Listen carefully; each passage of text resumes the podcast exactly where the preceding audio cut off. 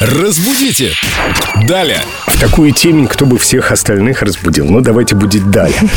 С нами Виктория Полякова, наш культуролог, знаток русского языка. Вика, привет. Доброе утро. И доброе утро пишет тебе Оксана Пестерева в группе Эльду Радио ВКонтакте. Вопрос филологу Виктории Поляковой.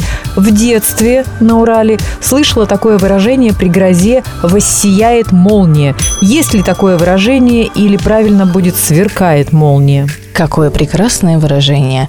Надо сказать, что жесткого употребления такого описания молнии его нет. Она может и воссиять, может и сверкать, может и громыхать, и все что угодно.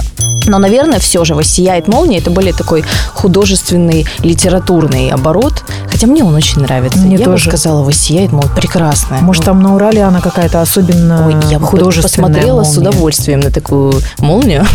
Вика, ты, наверное, не застала этого. В школе в советские времена на стенах висела газета «Молния». Да ты что? О проступках школьниках, например, Лена Денисова опоздала на первый урок на 20 минут. Семен Зверев вообще не явился в школу. Да, конечно, поссорился с физруком Вот это да. Нет, я такого не застала. и физрук больницы. Спасибо за ваши вопросы в ветке «Вопросы филологу» Виктории Поляковой. С радостью и нетерпением ждем ваших новых вопросов. Вы сияете в нашей официальной группе ВКонтакте Эльду Радио «Вопросы Виктории Поляковой». Разбудите! Далее!